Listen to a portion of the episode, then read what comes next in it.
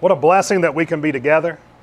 I appreciate so much the songs that have been led, the prayers that have been led, the reading of God's Word, thinking about things such as this would be a great day for the Lord to return. What a blessing when we can think that way, when we're considering the Lord above all else and longing to be with Him. It is a blessing. It's a blessing that we can be together to encourage each other, remind each other, to be thinking about the Lord and Him above all else, because He is the only thing that makes sense, the only thing that matters. He is our only need. So thank you for being here to encourage me this morning. It's really good to see Miss Barbara with us today. What a blessing that is as well. We've got so many that are out traveling, and yet we've got quite a few here, and we're encouraged to see you with us. There's several online. We're grateful for that. Some will be listening to this lesson later. We're thankful that you're tuning in and listening. We pray that we'll say something today that'll encourage you to draw nearer to the Lord and to serve Him. If we can help you with that, that's what we want to do more than anything else. I don't know if you noticed as Ben was reading, but we're in Judges chapter 2. That's early in Israel's history as they've come into this promised land. And that generation that had come in with Joshua was gathered to their fathers, and another generation arose and it says they did not know the Lord nor the great things which he had done for Israel. Now, can you imagine being of that generation that came through the Red Sea? And we know they complained three days later about not having water, but they remembered the Red Sea. And you think about their children. You think they weren't telling their children, look, I mean, the water was standing up on both sides of us. Their children knew about the Red Sea.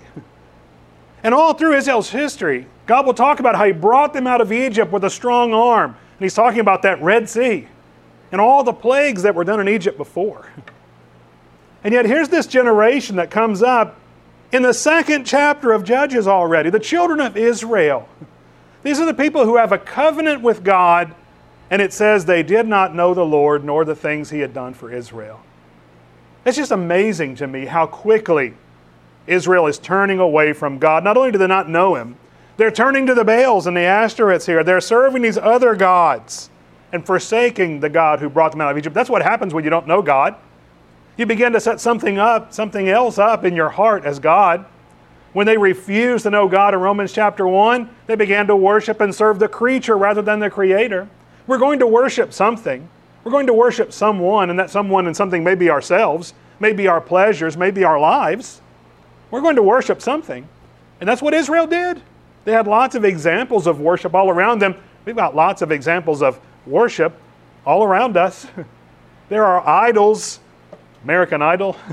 There are stars. There are these people that are higher and more important than us, we're told, and they're being worshiped. And we're being tempted to worship right along. But this is amazing to me that in Judges 2, within a hundred years of the people being made free from bondage, there's two things that are mentioned as being true. They do not know the Lord.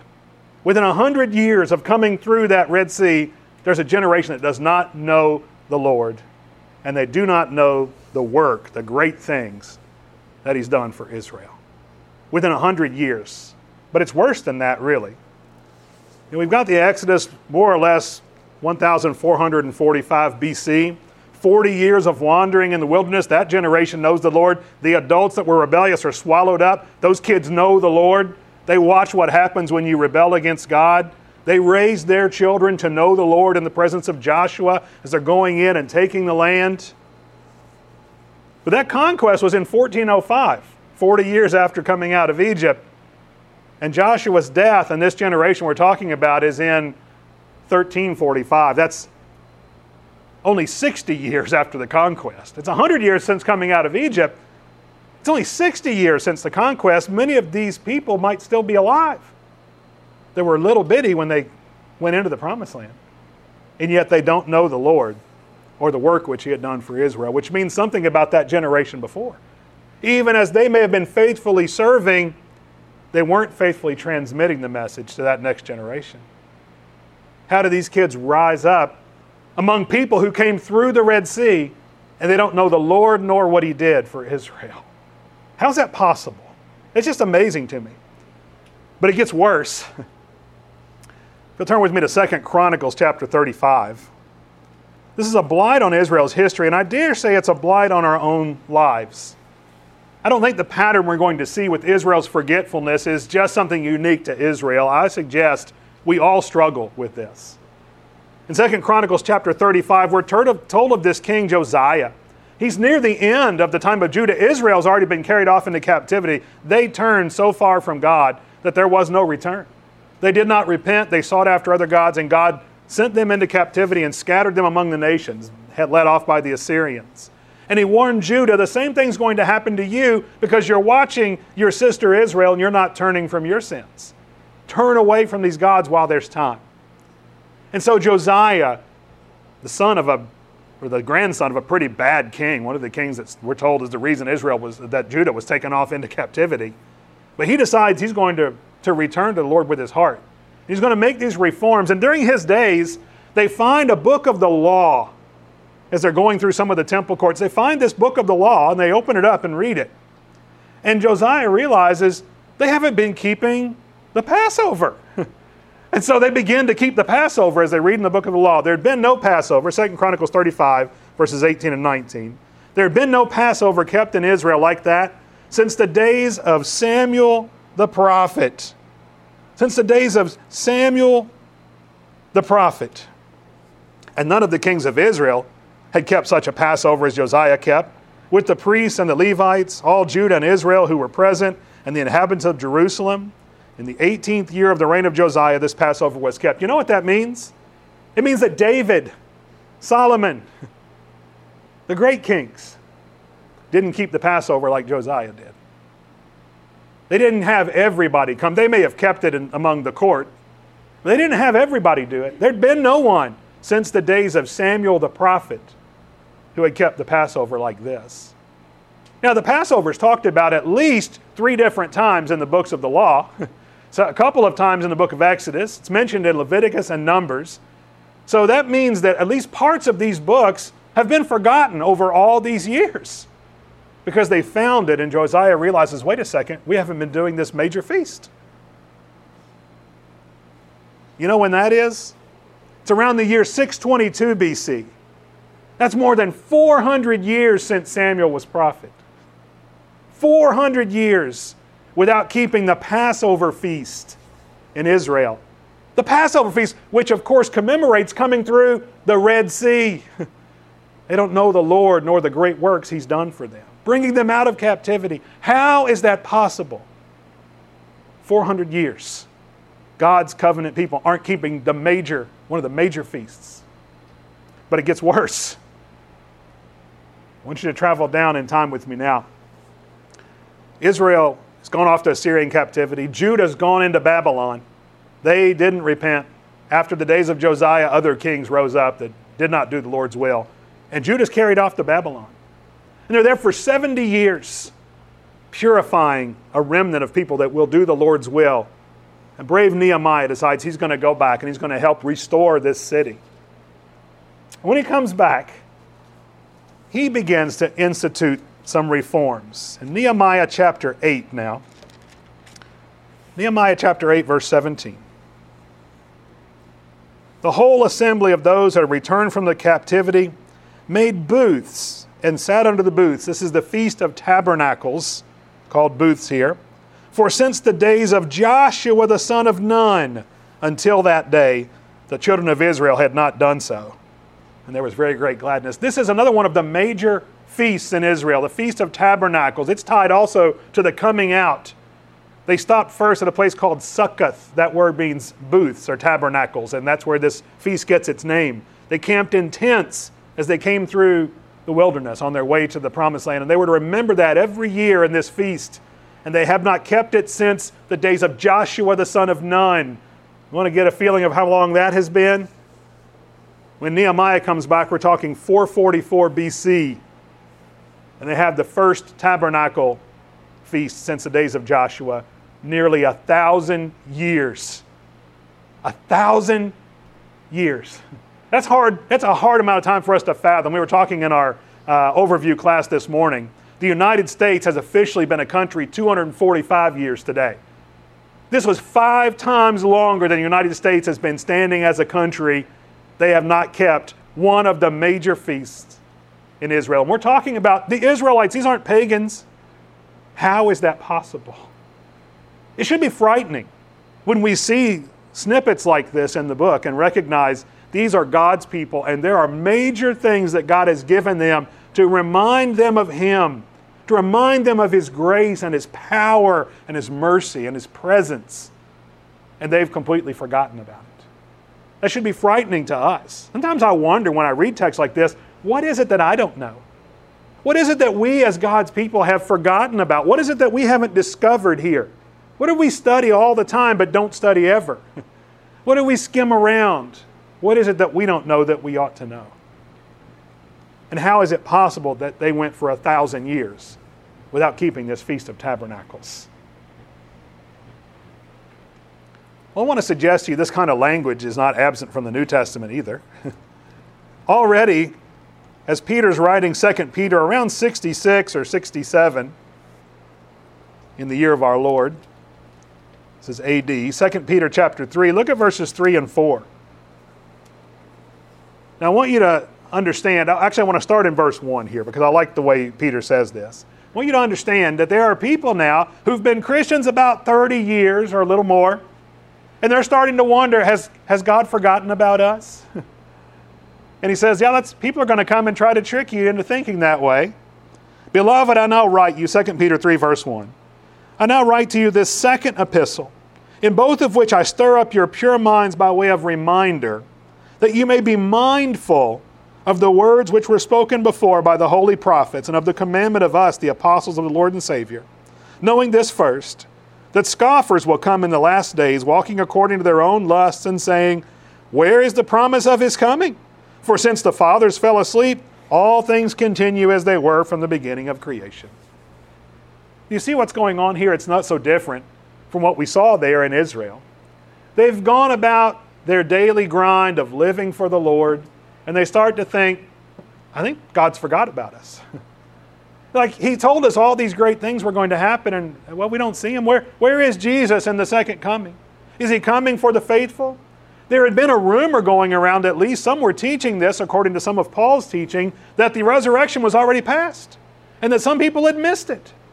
And in 1 Corinthians, he reminds them no, you're not going to miss the resurrection. We're going to be transformed. It'll be obvious when the resurrection comes. Those who have already died, he tells the Thessalonians, they haven't missed out on the resurrection. They're going to be with the Lord before we are. We'll meet them all together in the air. Don't be concerned about things people are saying because so much time has gone by 30 years. Israel had been a thousand years wondering, where's God? Because they weren't remembering Him. Think about this also that Jesus says in Luke chapter 17, speaking about the day of judgment as it comes. And I love the language here. Luke 17, he reminds them that they need to be paying attention always. Starting at verse 26, as it was in the days of Noah, so it will be also in the days of the Son of Man. They ate, they drank, they married wives, they were given in marriage until the day that Noah entered the ark and the flood came and destroyed them all. Likewise, likewise, as it was also in the days of Lot, they ate, they drank, they bought, they sold, they planted, they built. But on the day that Lot went out of Sodom, it rained fire and brimstone from heaven and destroyed them all. Even so will it be in the day when the Son of Man is revealed. You notice what Jesus is saying there? You notice what happened to the Israelites? You know what happens so often to some of us and what was happening to those who were being tempted in the book of Peter? Jesus told this parable of the sower. And he said, There's this one type of soil that receives the seed and begins to grow, but the cares of this world, the deceitfulness of riches, the desires for other things entering in choke the word and it becomes unfruitful. Jesus is talking about the same thing here. He's talking about in all these other passages, and I believe what happened to the Israelites in their long history. Simply that life gets in the way. I want to serve God. I want to know Him. I want to be useful in His service, but life gets in the way sometimes. I've got to live. I remember when I was first converted, began to try to teach my family about the Bible, my, uh, my, my mother and father and my sisters. And they would say, Well, it's crazy. Nobody can live by the Bible these days. That's just from different times. Our lives are so much more sophisticated. You can't do that. And you'll go crazy if you try. There's so many crazy people out there because they're just trying to follow the Bible. And they tried to discourage me from doing it. And the more I read, the more I realized, yeah, you can do this. The world is crazy, they're right.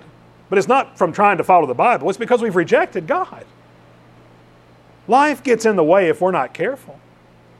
Our lives should be lived for the Lord. I want you to think about their lives. Let's think about them, this shepherd community now coming out of the desert and coming into the promised land. They had a lot to worry about.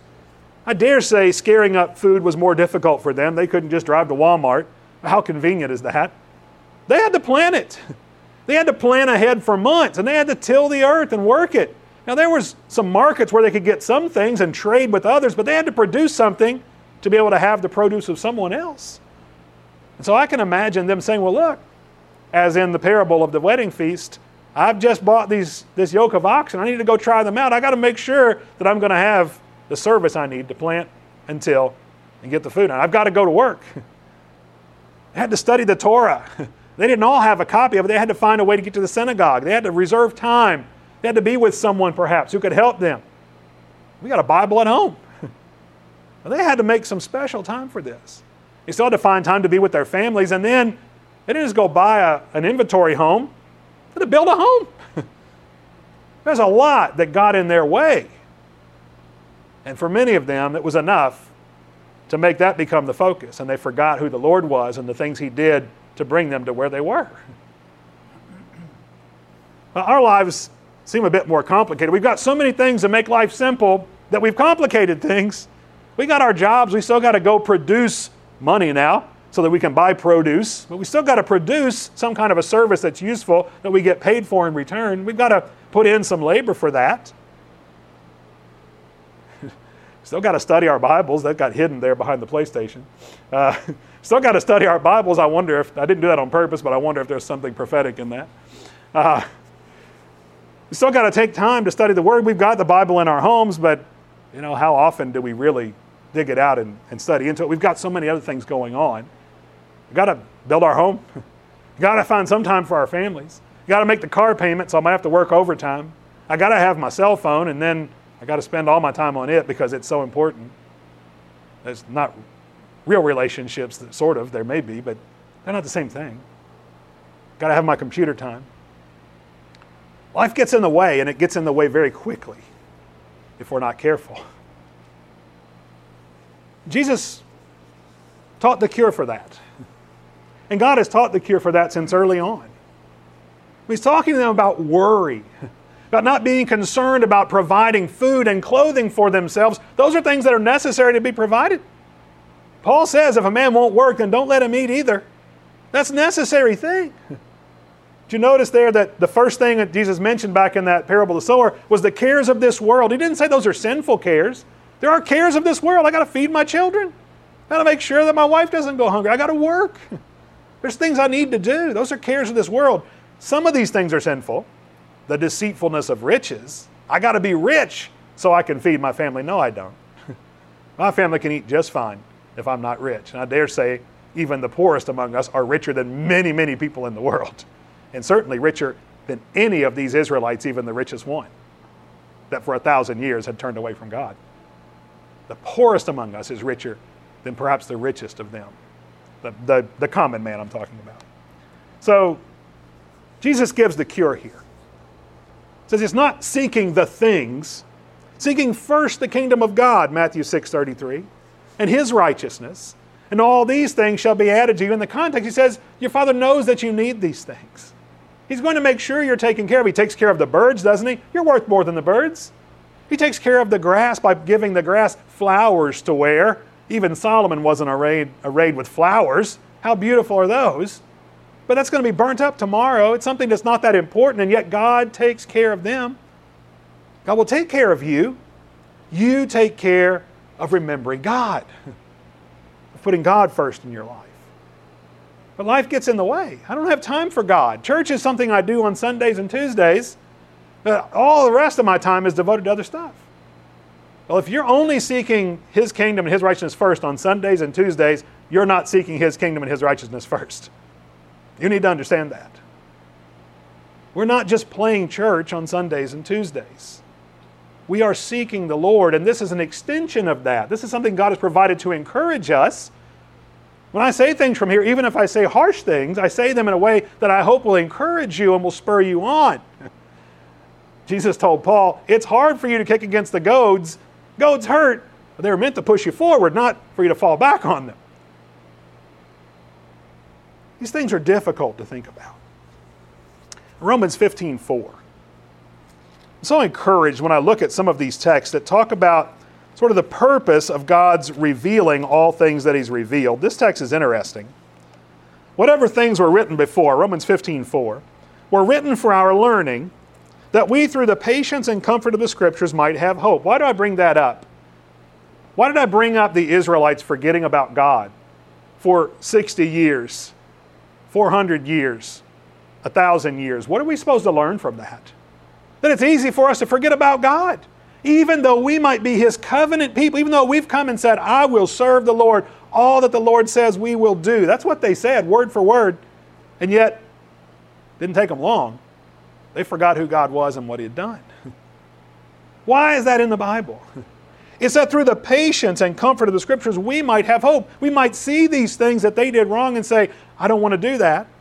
We might learn from the things they did right and say, Yes, let's be doing that. And in the end, Mark 6:33, God's going to provide if we're seeking him first. How does he do that? Well, first off, through the scriptures.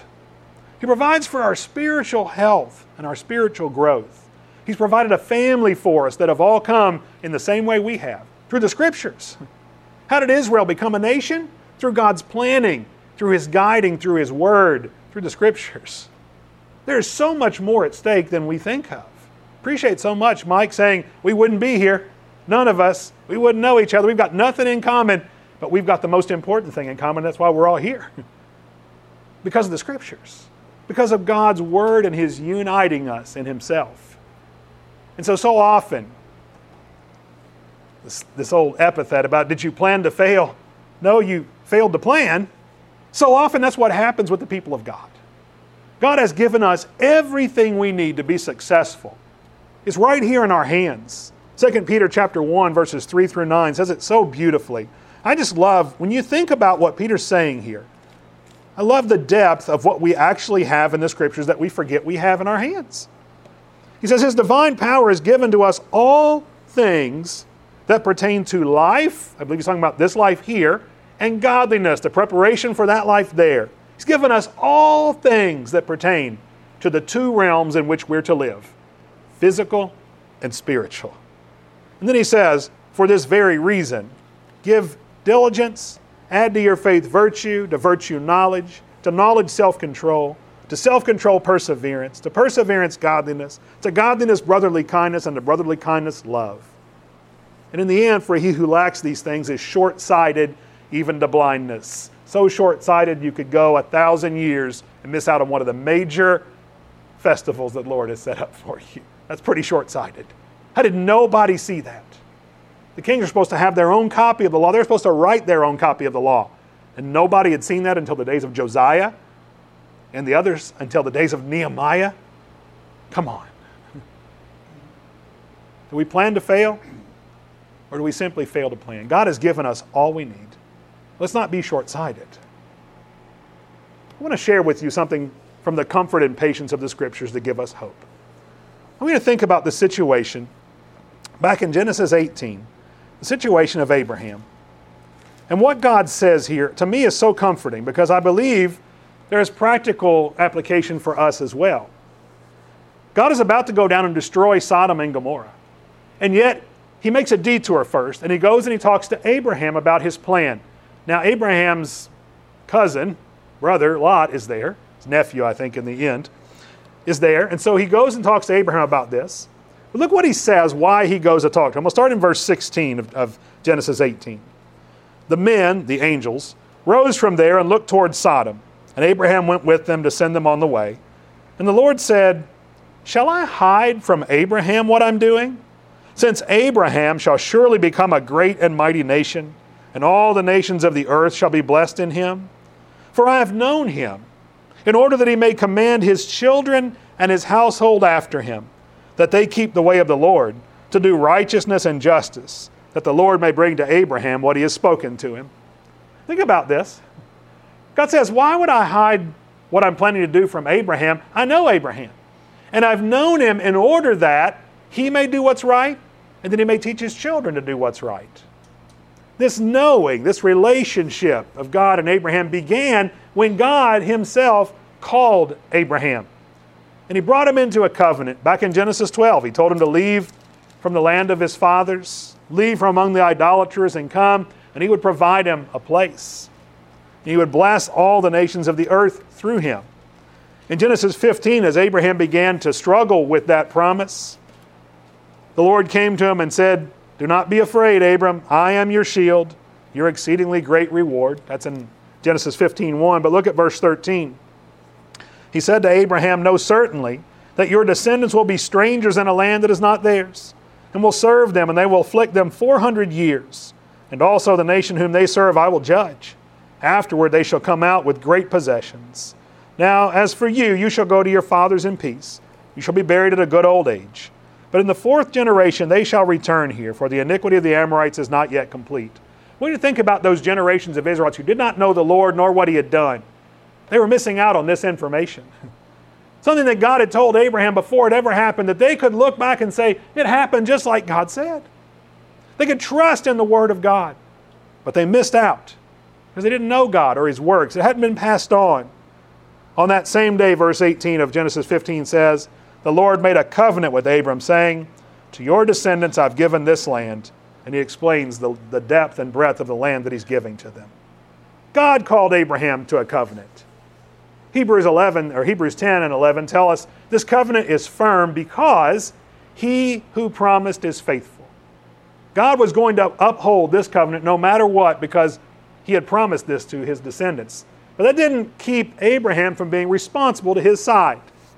In Genesis 17, if you'll open with me there, sorry if you flipped over to Hebrews. Genesis 17, Abraham has a responsibility in this covenant.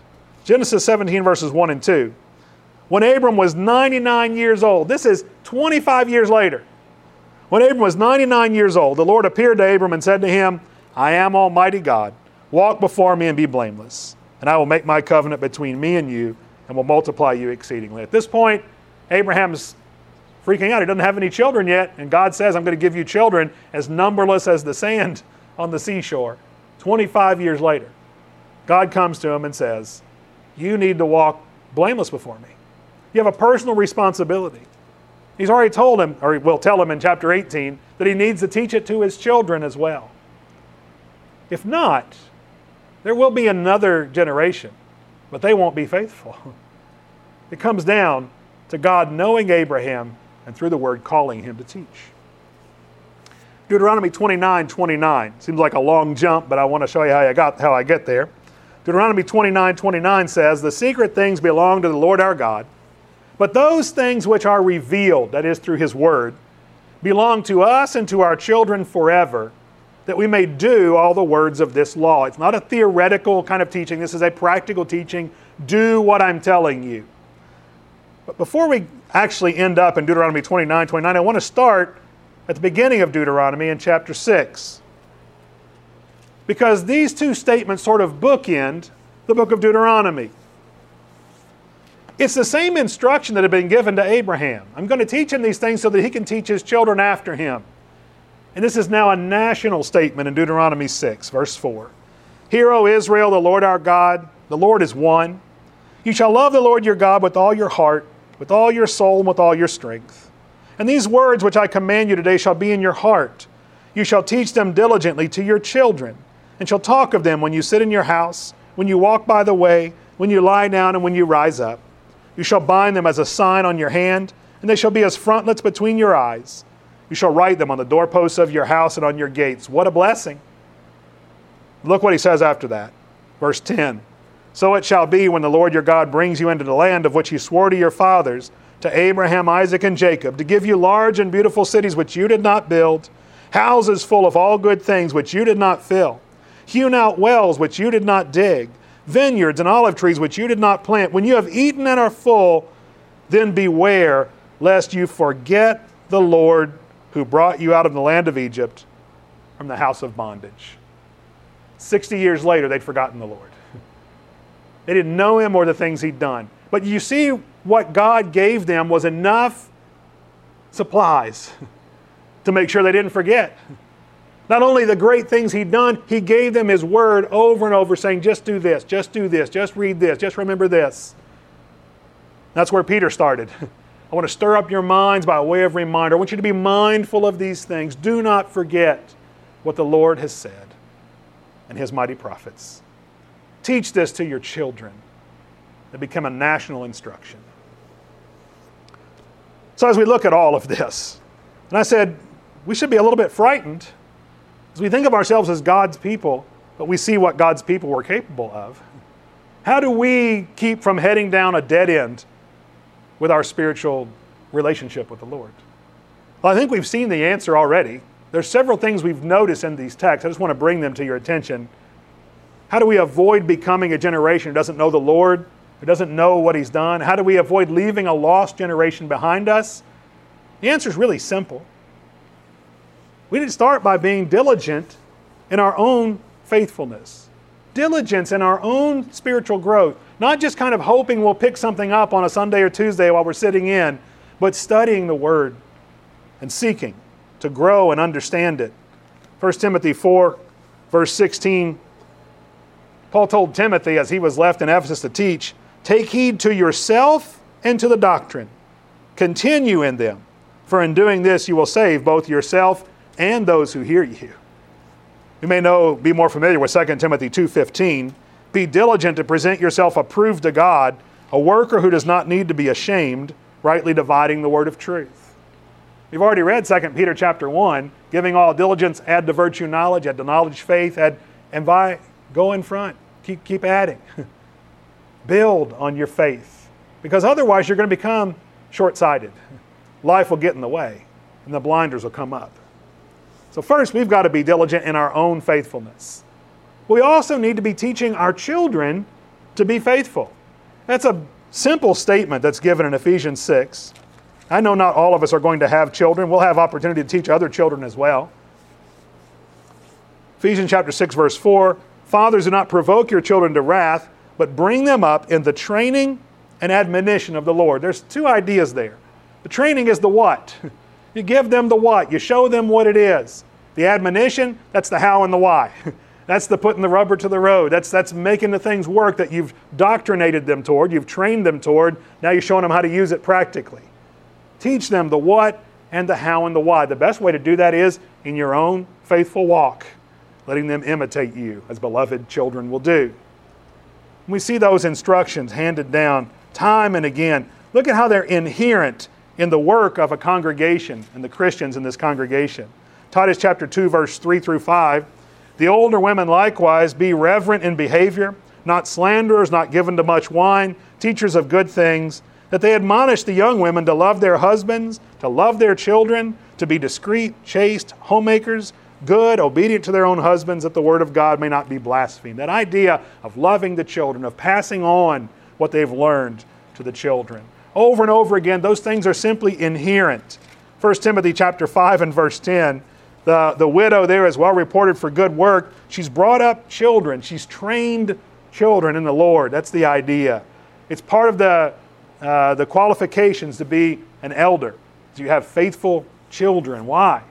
Because you're someone who's concerned about passing that information on to the next generation and is faithfully modeling how to do that. Obviously, there's great benefit in what we're doing here.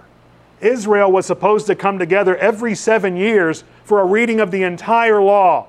As I said, they didn't have a copy in their homes. They were supposed to meet in the public square every seven years for a public reading of the law. At other times on Sabbath, they were to gather together and read what portions of the law they had. They were supposed to be teaching one another to be faithful. It's exactly what we're called to do. One of my favorite texts about this is in Hebrews chapter 3. It's a quotation from Psalms in the Old Testament, Hebrews chapter 3, verses 7 through uh, 14 or so. Therefore, as the Holy Spirit says, Today, if you will hear his voice, do not harden your hearts as in the rebellion, in the day of trial in the wilderness, where your fathers tested me, tried me, and saw my works forty years. I was angry with that generation and said, They always go astray in their heart, and they have not known my ways. So I swore in my wrath, They shall not enter my rest. Then he says, Beware, brethren, lest there be in any of you an evil heart of unbelief in departing from the living God. Exhort one another daily while it is called today, lest any of you be hardened through the deceitfulness of sin. That doesn't sound like something we just do on Sundays. Exhort one another daily. As you have opportunity, call your brethren and remind them who we are, what we're doing here, because they're going to remind you too. What a blessing when we're involved in each other's lives while it's called today, not while it's called Sunday.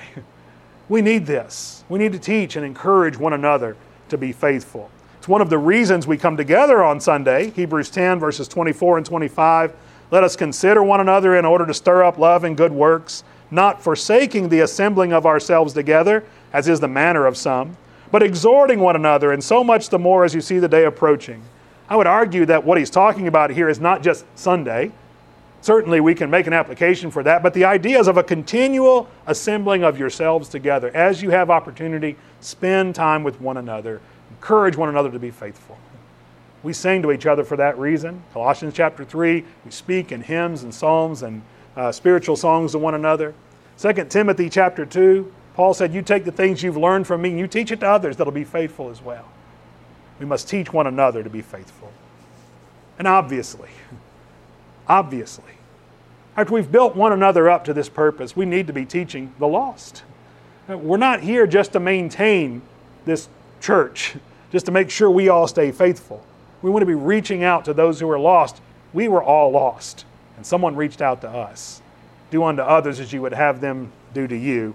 We must reach out and teach the lost. In Luke chapter 24, as Jesus is sending out the apostles, what he tells them to preach is that there needs to be repentance. Luke chapter 24, verse 46 and 47 It is written, and it was necessary for the Christ to suffer and to rise from the dead the third day, and that repentance and remission of sins should be preached in his name to all nations, beginning at Jerusalem.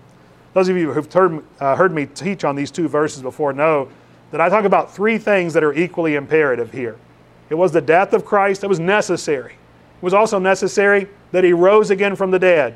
But the third thing that's equally necessary in terms of getting the gospel out is someone telling others about those things happening.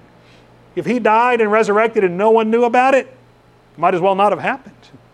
But the fact that he died and that he resurrected, that's worthy of talking about, and we need to be telling people. That's the gospel. And that'll bring people to repentance when they recognize that the judge can overcome death and he can bring us with him.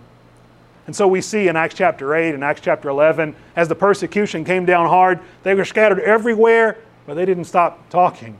They went everywhere preaching the word, trying to get that word out. 1 Corinthians chapter 9 and verse 16.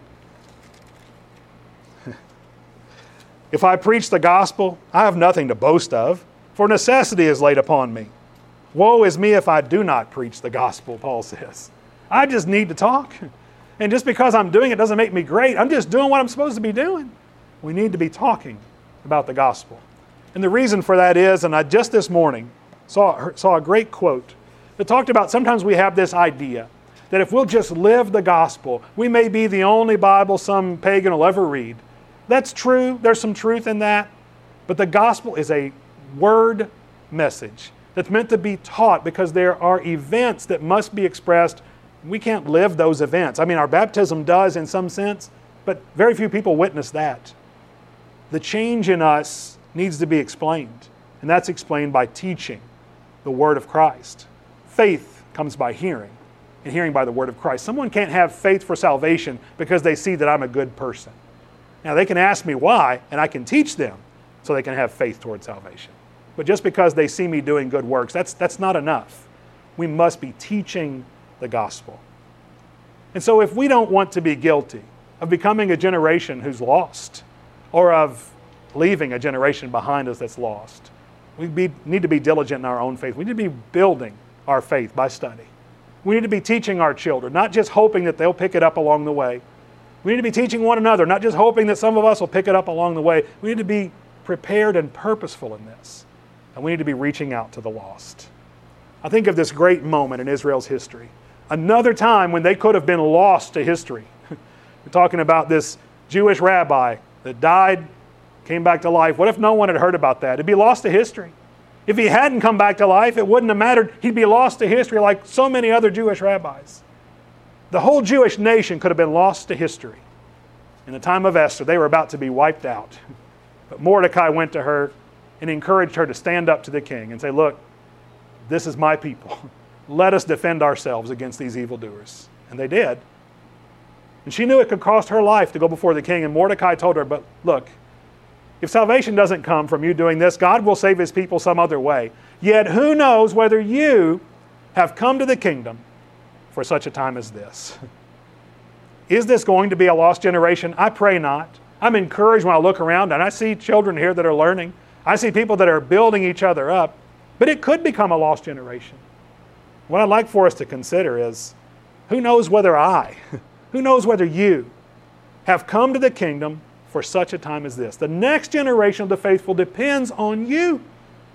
And I mean that to every one of you. It depends on me, and it depends on all of you. The next generation of the faithful only comes when we're faithful and we're transmitting the word of faith to others. As you're listening today, maybe you are among that generation that doesn't know the Lord or the great things He's done. We would love to talk to you about Him and about the things He's done. It's amazing to me that anybody cannot know about a man coming back to life, a man who came and lived a sinless life. And he said, I'm the Son of God, and I'm going to go to the grave, but I'll come back on the third day. and all those who believe in me will not perish, but have everlasting life. It's amazing to think about that. How can someone not know that? God has revealed himself for salvation by means of the gospel, by means of this message. For everyone who believes can be saved from their sins. Do you believe? If you're a part of the generation that already believes, make sure others also believe. Make sure you're speaking these things. Make sure you're living these things. Make sure you're diligent and pur- purposeful in doing so. And if you're not already a part of that generation, seek us out. Come talk to us. Let us show you the things that God wants to do with your life. He wants to bring you from your sins. We want to help you do that. Whatever your need may be, come seek us out. We'd love to talk with you. We're going to stand and sing a song designed to encourage your obedience.